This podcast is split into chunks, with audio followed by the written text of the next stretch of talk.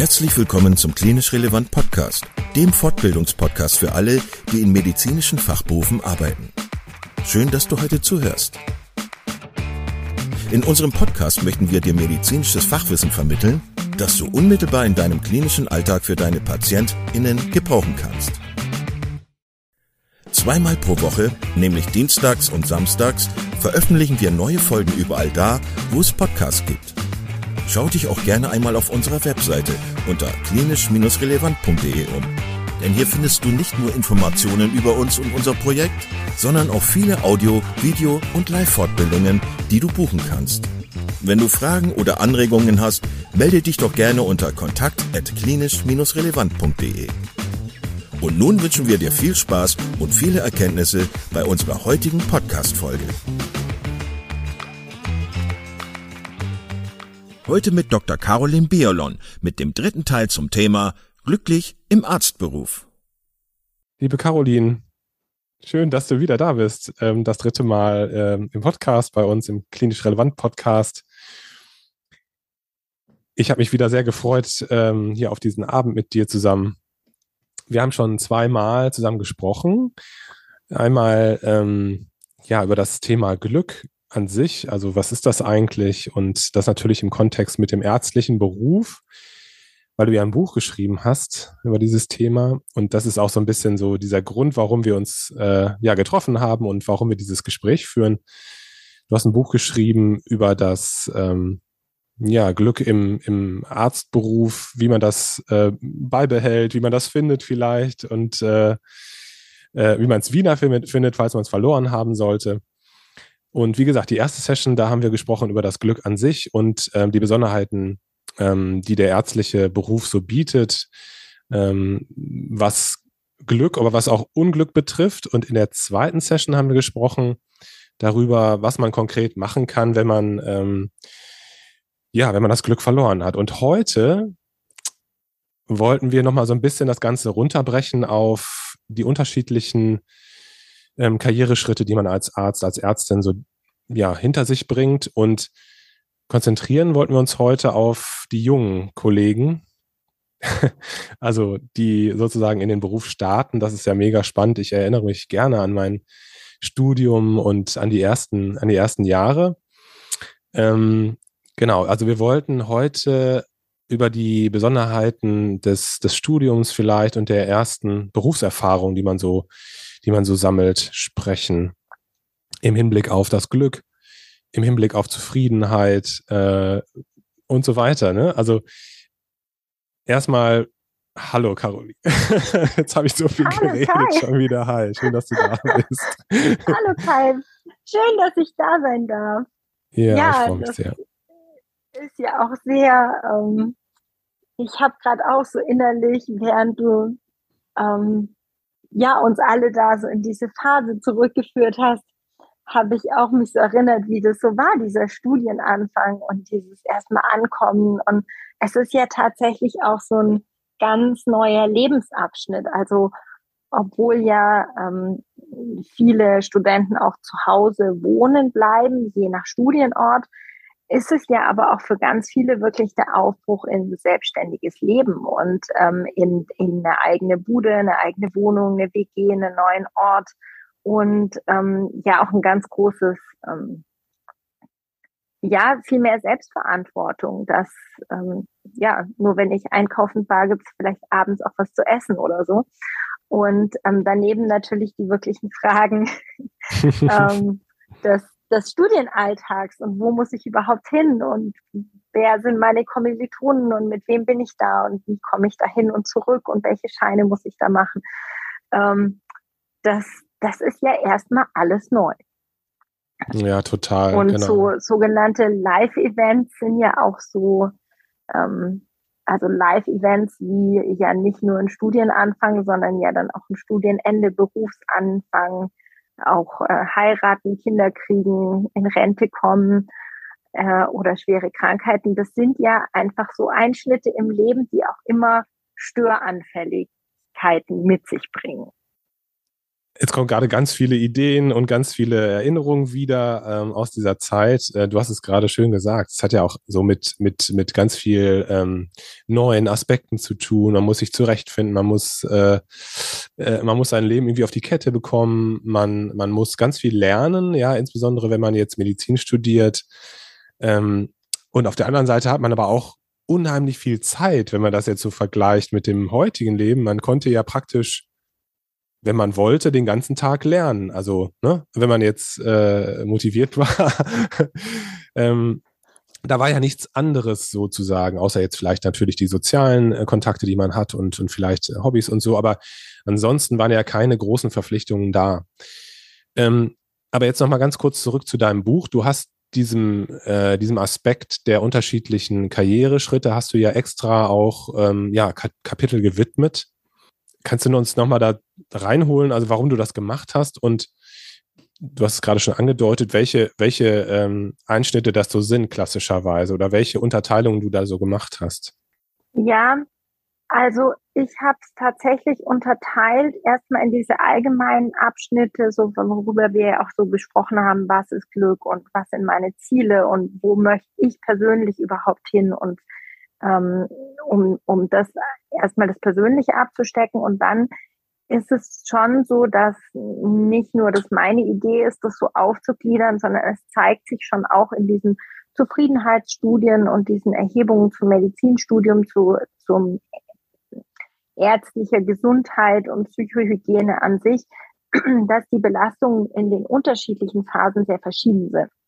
Und das macht ja auch im Blick auf das Leben Sinn, dass ähm, diese Phase des, des Studentenlebens eine ganz eigene ist, mit ganz eigenen Belastungen, eigenen Erfahrungen, eigenen Freuden und Vorzügen natürlich auch. Dann eben diese Phase des Jungassistentenseins, also wo man eben schon fertige Ärztin, fertiger Arzt ist, aber noch nicht viel Erfahrung hat und auch in diesem Krankenhausalltag so äh, frisch landet. Das ist dann so der nächste ähm, Schritt. Und dann kann man eigentlich sagen, dann ist es so ab den älteren Assistenten über die ähm, weiteren dann auch die Fachärzte, dann in die Niederlassung, die Oberärzte, Chefärzte, dann das, das geht dann so weiter in den Bereich, wo man sagen kann, da geht's dann zu den Erfahreneren. Und da ist es dann eher nochmal so die Unterteilung, hm, dass man sich dann, also erst kommt dann eben dieser Bereich, wo dann eben auch Familie, ähm, aber auch so zum Beispiel so Standortfestlegungen, äh, auch so Sachen neben der Arbeit, so, so oft hat das dann mit Immobilien, auch mit Praxisgründung, also mit solchen Verpflichtungen dann auch, hat viel mit finanziellen Aspekten dann zu tun. Ähm, und dann gibt es eben nochmal diese Phase, die gar nicht so kurz ist und die man auch nicht so vernachlässigen sollte, wo man so scheinbar schon alles erreicht hat, also wo die Kinder schon irgendwie so aus dem Gröbsten sind und man irgendwie auch schon Haus und Hof hat. Aber ähm, naja, wo ja auch nicht umsonst auch im privaten Leben dann irgendwann die Midlife-Crisis und folgende anstehen. Und wo selbst wenn es keine große Krise ist, man sich doch schon immer noch mal fragen sollte, geht es jetzt so die nächsten 10, 15, 20 Jahre? Und ähm, muss das so gehen? Halte ich jetzt irgendwie durch bis zur Rente? Also das sind dann schon so die Stationen. Und natürlich sind dann die, die Faktoren, die für, eine, für das Glück eines 50-Jährigen ähm, wichtig sind, nochmal andere als die einer 20-jährigen Studentin. Manche natürlich nicht, aber es hat für mich Sinn gemacht, es dann so ein bisschen aufzubauen. Genau. Und was mir einfach auch trotz der scheinbaren Banalität gleich nochmal, wo wir jetzt so kurz eingetaucht sind in so einen Kurzrückblick auch in das eigene Studentenleben, aber auch in das, was man so erlebt äh, bei anderen, ist wirklich die Berücksichtigung der Grundbedürfnisse und zwar der eigenen primär. Also schlafe ich genug? Esse ich regelmäßig, vernünftig, ähm, bewege ich mich und wie strukturiere ich meinen Tag? Also ist auch letztlich, und das ist ja gerade bei Studenten dann schon auch nochmal so eine Frage, es gibt die, die da sehr gesegnet sind, die einfach halt alles haben, die auch finanziell so ausgestattet sind, dass sie sich wirklich rein aufs Studium konzentrieren können. Und dann gibt es natürlich auch die, die wirklich gucken müssen, komme ich da irgendwie durch? Ähm, Habe ich wirklich immer die finanziellen Ressourcen jeden Monat, ähm, mich wirklich aufs Studium konzentrieren zu können? Wie viel muss ich arbeiten? Wo kriege ich das her und so weiter? Das ist da natürlich auch sehr, ähm, ja, schon sehr elementar, wenn das eine Sorge ist. Und ich muss immer dran denken oder ich zitiere das sehr oft. Wir hatten einen Kommilitonen, der im Anatomiesemester, ähm, wir hatten damals nur ein Semester Anatomie, aber der hat den Satz geprägt, der Anatomieschein muss erreichbar sein, auch wenn ich tags lerne und nachts schlafe. Und Große Weisheit. Und es klingt so banal und es ist so wahr. Mhm. Also ähm, ich hatte tatsächlich, also gerade in der Vorklinik erinnere ich mich auch, ja, ich musste nichts tun, außer in die Vorlesung zu gehen und zu lernen. Und tatsächlich war das schon so tagesfüllend, dass es mir ähm, mhm. gerade so gereicht hat. Mhm. Und ähm, ja, das, das ist schon, es ist leider schon irgendwie wahr, ne? Genau. Also klar, das Ganze ist jetzt ja so ein bisschen für den Durchschnittsmenschen gedacht, was du, ähm, was du sagst, beziehungsweise was, was wir hier besprechen. Ähm, das kann natürlich jetzt nicht äh, für jeden gelten, aber was würdest du sagen, was sind denn so die Herausforderungen klassischerweise im Studentendasein, die einen so ja vom Weg abbringen können, vom Glück abbringen können? Was würdest du sagen? Und was du hast es gerade schon angedeutet, das sind banale Dinge manchmal, also Struktur, ähm, regelmäßiges Schlafen und Essen und so weiter. Was sind die, was sind die Interventionen, was sind die Möglichkeiten, diesen Herausforderungen aus dem Weg zu gehen oder die zu entschärfen und zu entkräften?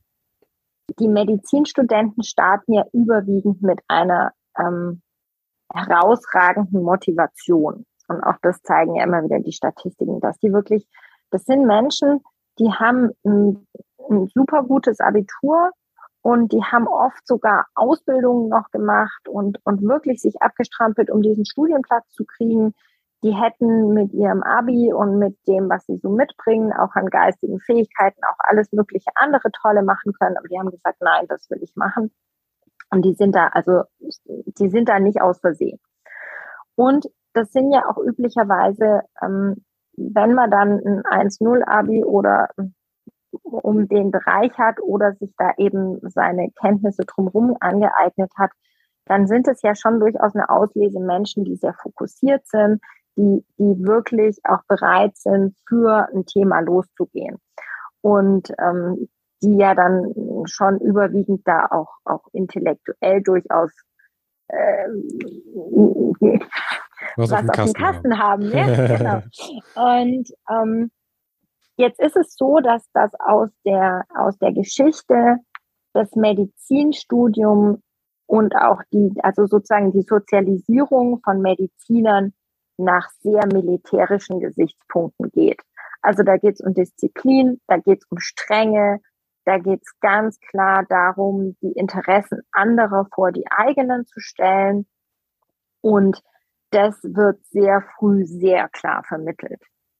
Und das heißt, ein Medizinstudenten wird eher nicht von seinem äh, Lehrumfeld vermittelt, dass es wichtig ist, abends zu einer vernünftigen Zeit ins Bett zu gehen, sondern da geht es eher darum, sind sie leistungsbereit, sind sie leidensbereit?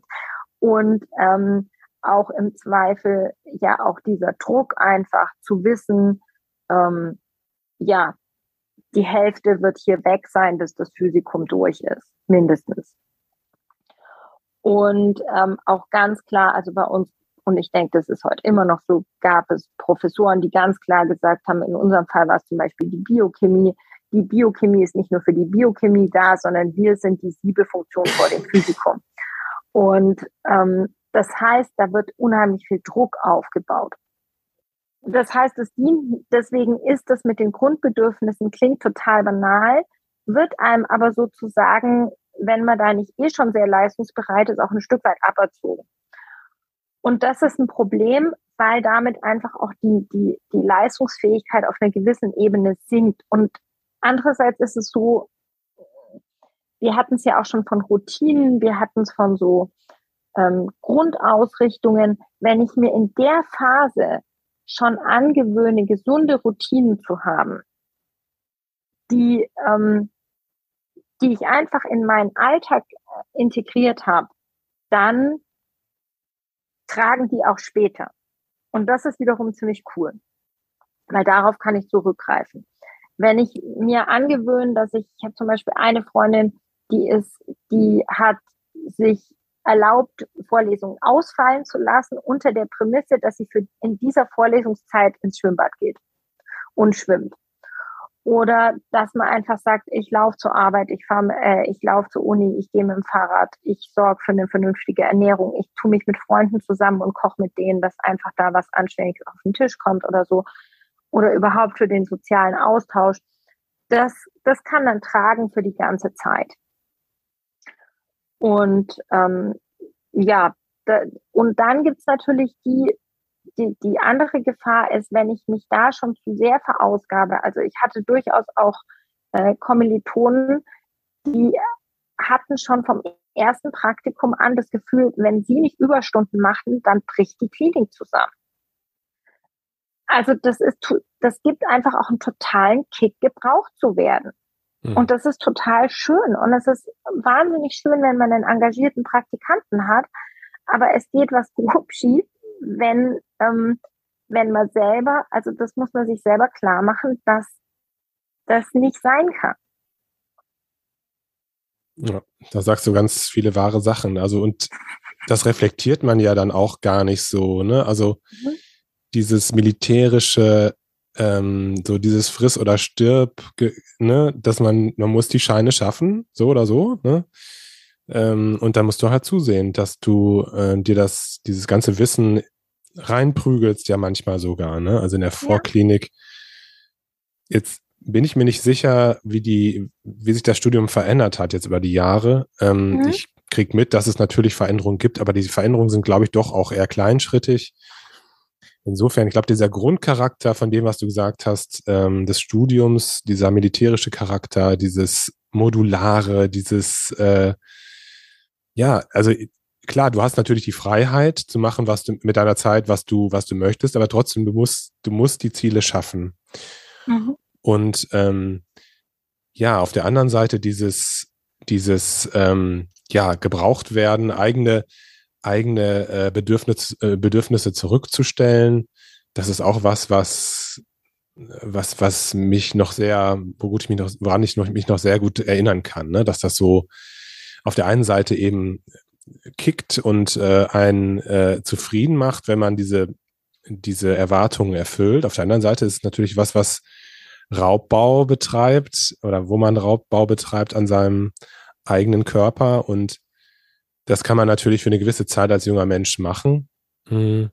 Aber langfristig, wenn man das verinnerlicht, ist das was ganz, ganz Gefährliches. Das sehe ich, sehe ich genauso wie du. Ja. Ähm, Routinen hast du gesagt, das ist was, was man, was man so versuchen muss zu etablieren und so ein bisschen, ja, sich abzuschirmen gegen diese, gegen diese Welt der Mediziner möglicherweise. Ähm, ich weiß nicht, wie es bei dir war und ich weiß auch nicht, was du in der Recherche zu deinem Buch so dazu gefunden hast. Für mich war das soziale Umfeld total wichtig. Ich bin mir sicher, dass ich mein Studium nicht geschafft hätte, wenn ich nicht die richtigen Menschen um mich herum gehabt hätte. Ich kann mich erinnern, dass wir viel zusammen gemacht haben, ähm, jetzt nicht nur gelernt, sondern halt auch so Zeit zusammen verbracht haben. Und dass wir eben aber auch zusammen uns in die äh, Bibliothek gesetzt haben oder uns zusammen getroffen haben und die Sachen durchgesprochen haben. Ja. Was, was würdest du sagen? Also wenn, wenn du jetzt so an deine Recherche denkst, wie wichtig ist das so, ähm, eben soziale Kontakte zu haben und, und gute Kommilitonen zu haben? Ja, also ich glaube, das ist, das ist elementar. Und ähm, ich muss gestehen, dass wenn ich jetzt an die Recherche denke, da ist es mir fällt jetzt zumindest keine direkte Studie ein oder so, wo ich jetzt sagen würde, ich konnte nachlesen, was unterscheidet Einzelgängerstudenten gegen irgendwie Gruppenstudenten. Aber ähm, die Frage ist ja schon auch später, ähm, was werden das für Ärzte? Also mhm. als Arzt gibt es ja schon wirklich nicht so viele Bereiche, wo ich nicht irgendwie sozial eine Grundkompetenz brauche.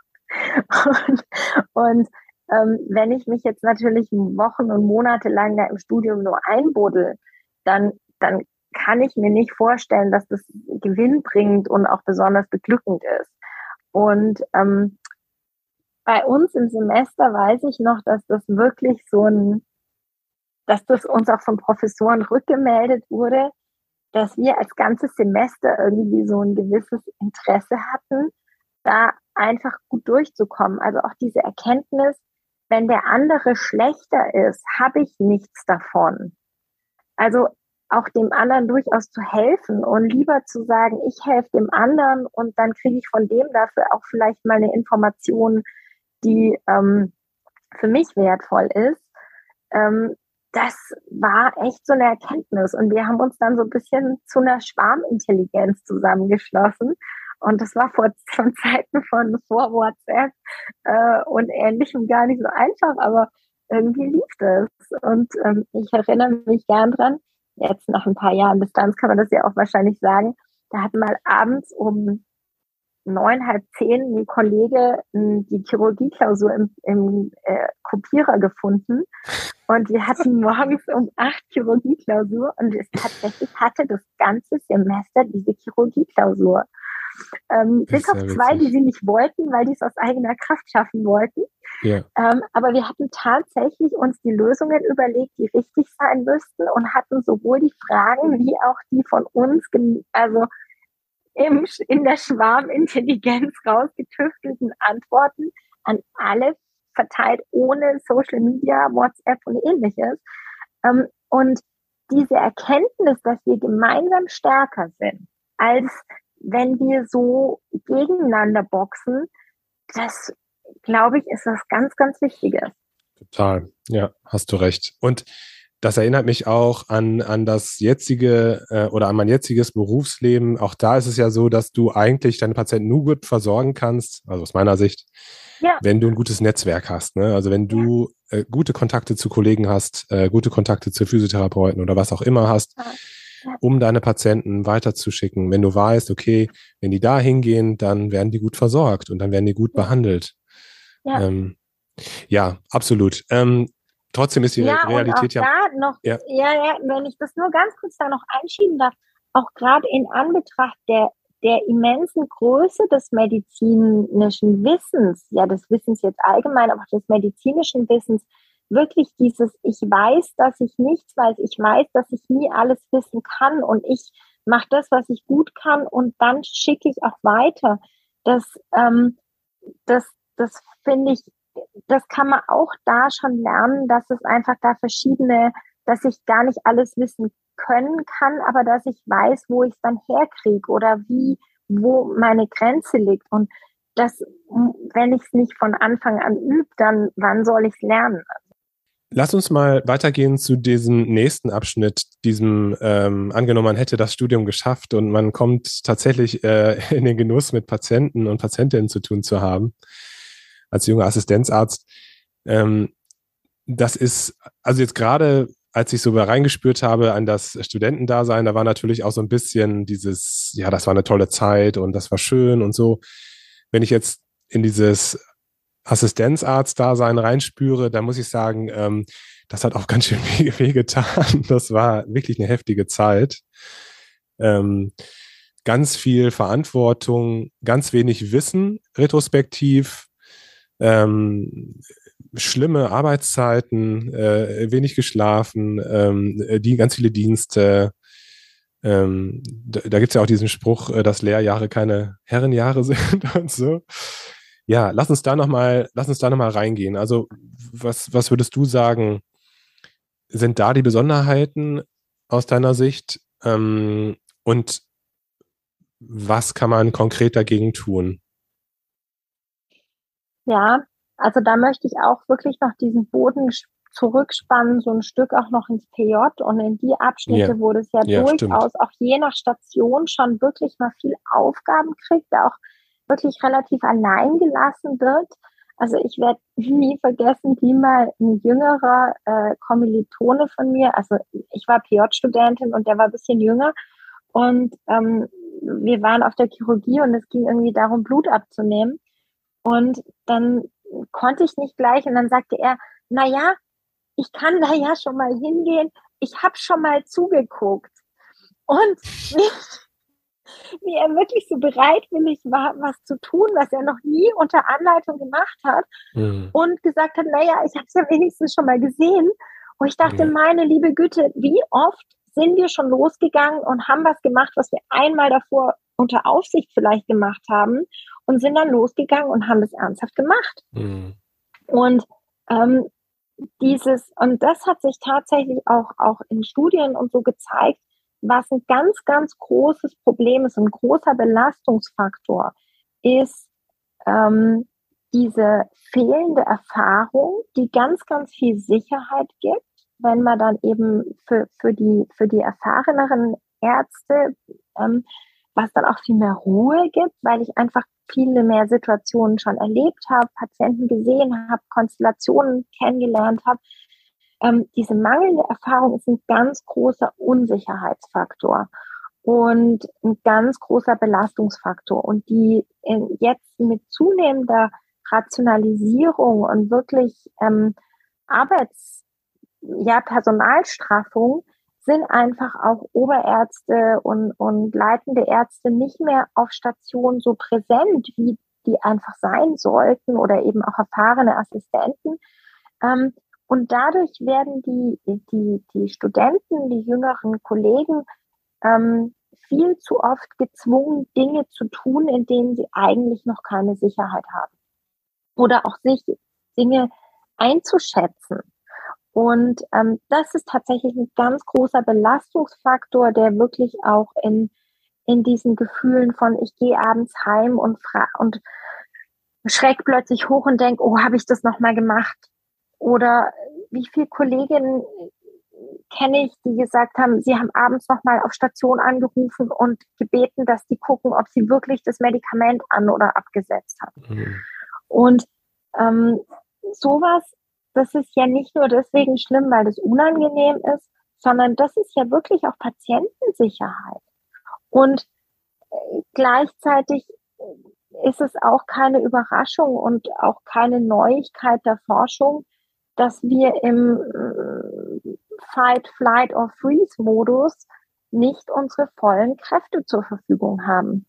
Und gleichzeitig bedeutet es genau das, nämlich dass die jungen Assistenten im schlechten Fall oder auch die äh, Studenten, die äh, der Verantwortung übertragen kriegen, ähm, letztlich in einer dauerhaften Stresssituation sind.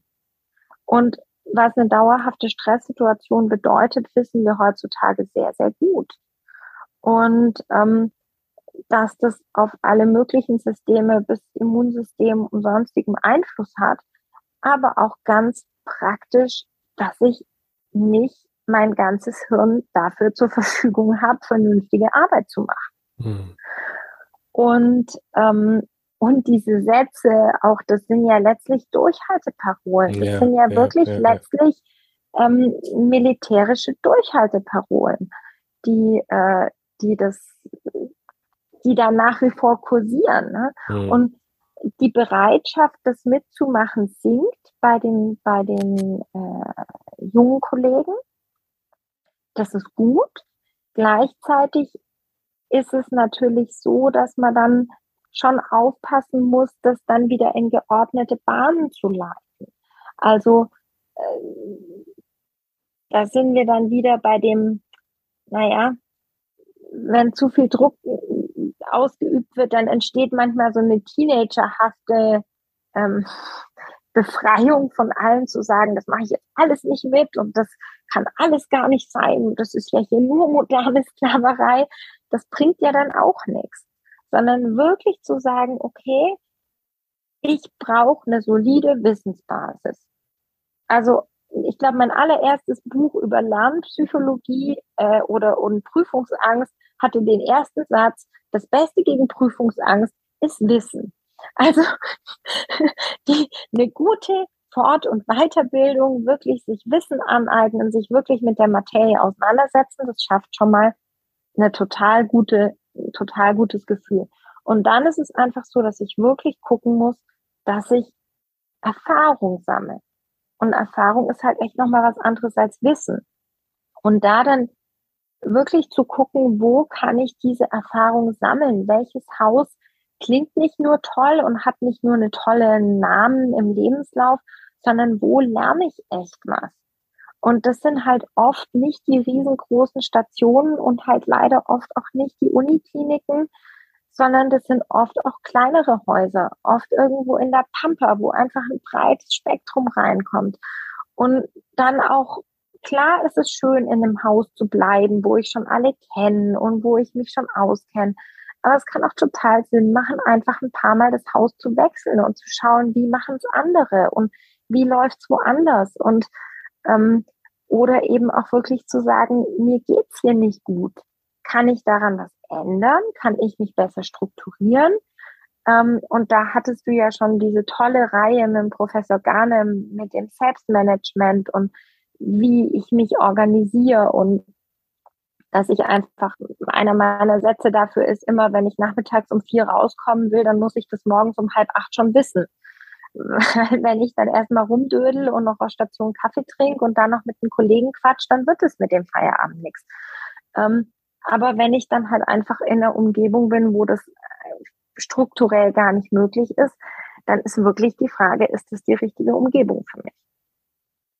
Das heißt, eigentlich ist ein konkreter Rat an die, ähm, an die Kolleginnen und Kollegen, die ähm, ja in dieser Situation stecken, dass sie gerade die ersten Jobs machen und, und so, dass sie schon sehr, sehr genau aufpassen sollen, wo sie arbeiten, äh, unter welchen Umständen sie arbeiten und ob sie das nicht vielleicht ähm, ja woanders besser haben könnten. Letztlich ist ja auch das, was, was, was konkret passiert in den Kliniken. Ne? Wenn ich das so mitbekomme, dass die ähm, Betreffenden sich sehr genau aussuchen, äh, wo sie arbeiten. Aber ich glaube natürlich nicht immer unter den richtigen oder richtigen, aus meiner Sicht richtigen Aspekten, ne? weil du es gerade gesagt hast. Es kann natürlich schon sein, dass man in der kleinen Klinik ähm, jetzt in einem, in einem äh, kleineren Krankenhaus viel mehr zu sehen bekommt, einfach weil da die, die Aufteilung nicht so streng ist und jeder so hoch spezialisiert ist. Ähm, und die Erfahrung habe ich auch gemacht, dass man äh, jedes Mal, wenn man woanders arbeitet, in einem anderen ha äh, Haus arbeitet, dass man dann auch andere Aspekte wieder lernt, weil überall wird was anders gemacht und äh, es wird eine andere Arbeits, ja, Arbeits, äh, wie soll ich sagen, Moral gelebt und, und so weiter. Ne? Mir fehlt, das hast du auch gerade gesagt, mir fehlt in vielen Kliniken und Abteilungen einfach auch eine strukturierte Ausbildung, dieses Mentorendasein, das fehlt mir.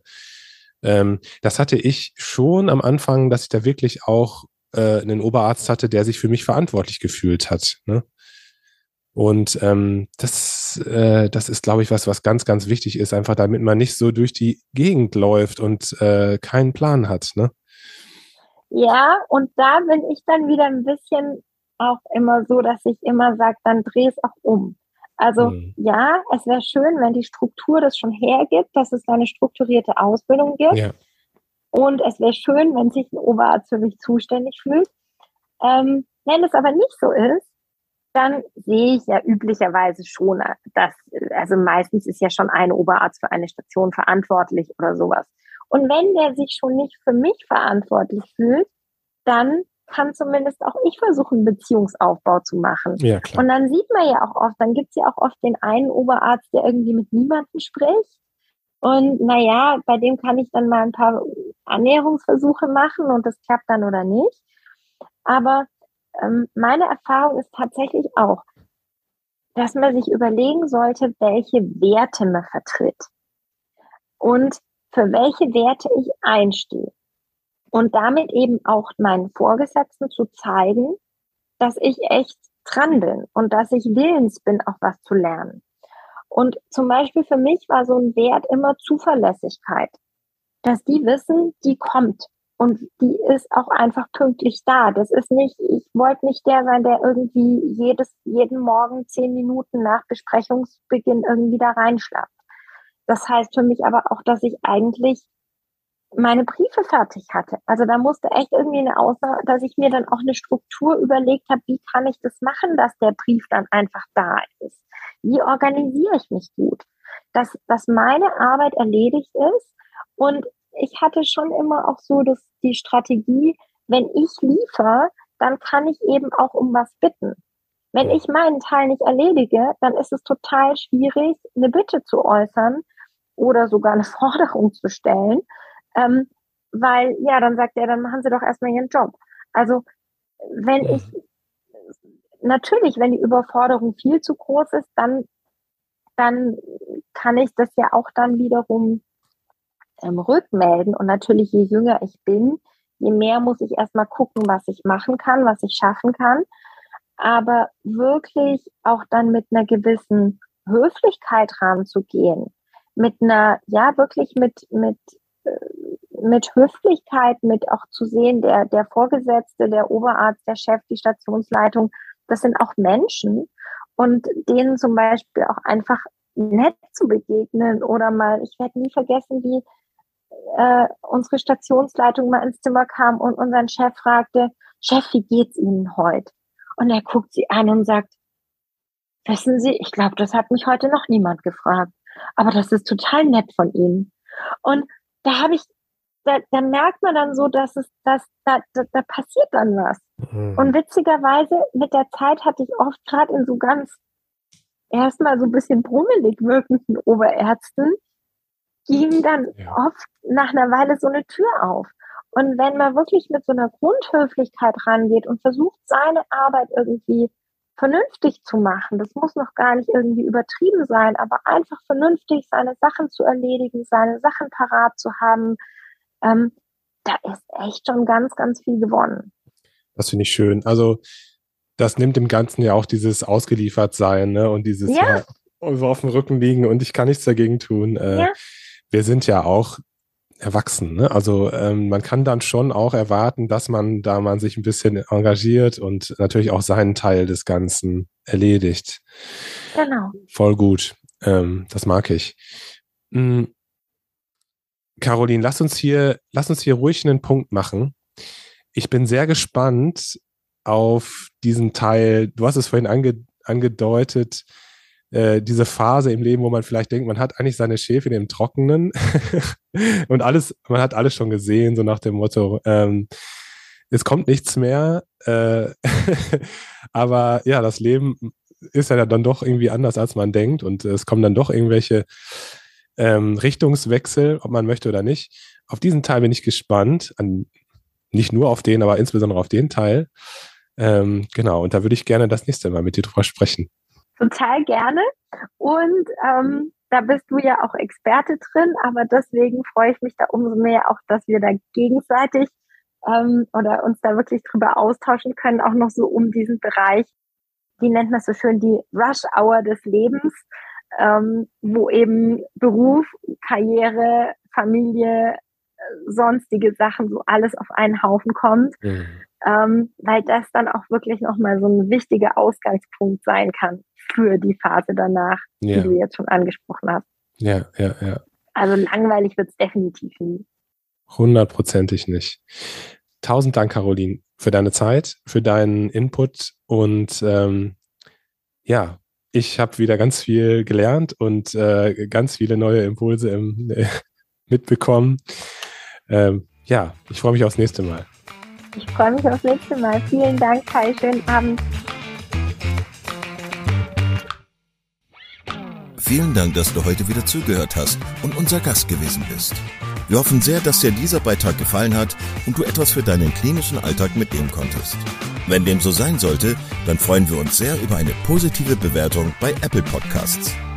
Falls du Lust hast mitzumachen und es einen Themenbereich gibt, in dem du dich besonders gut auskennst, dann melde dich doch gerne unter kontakt@klinisch-relevant.de.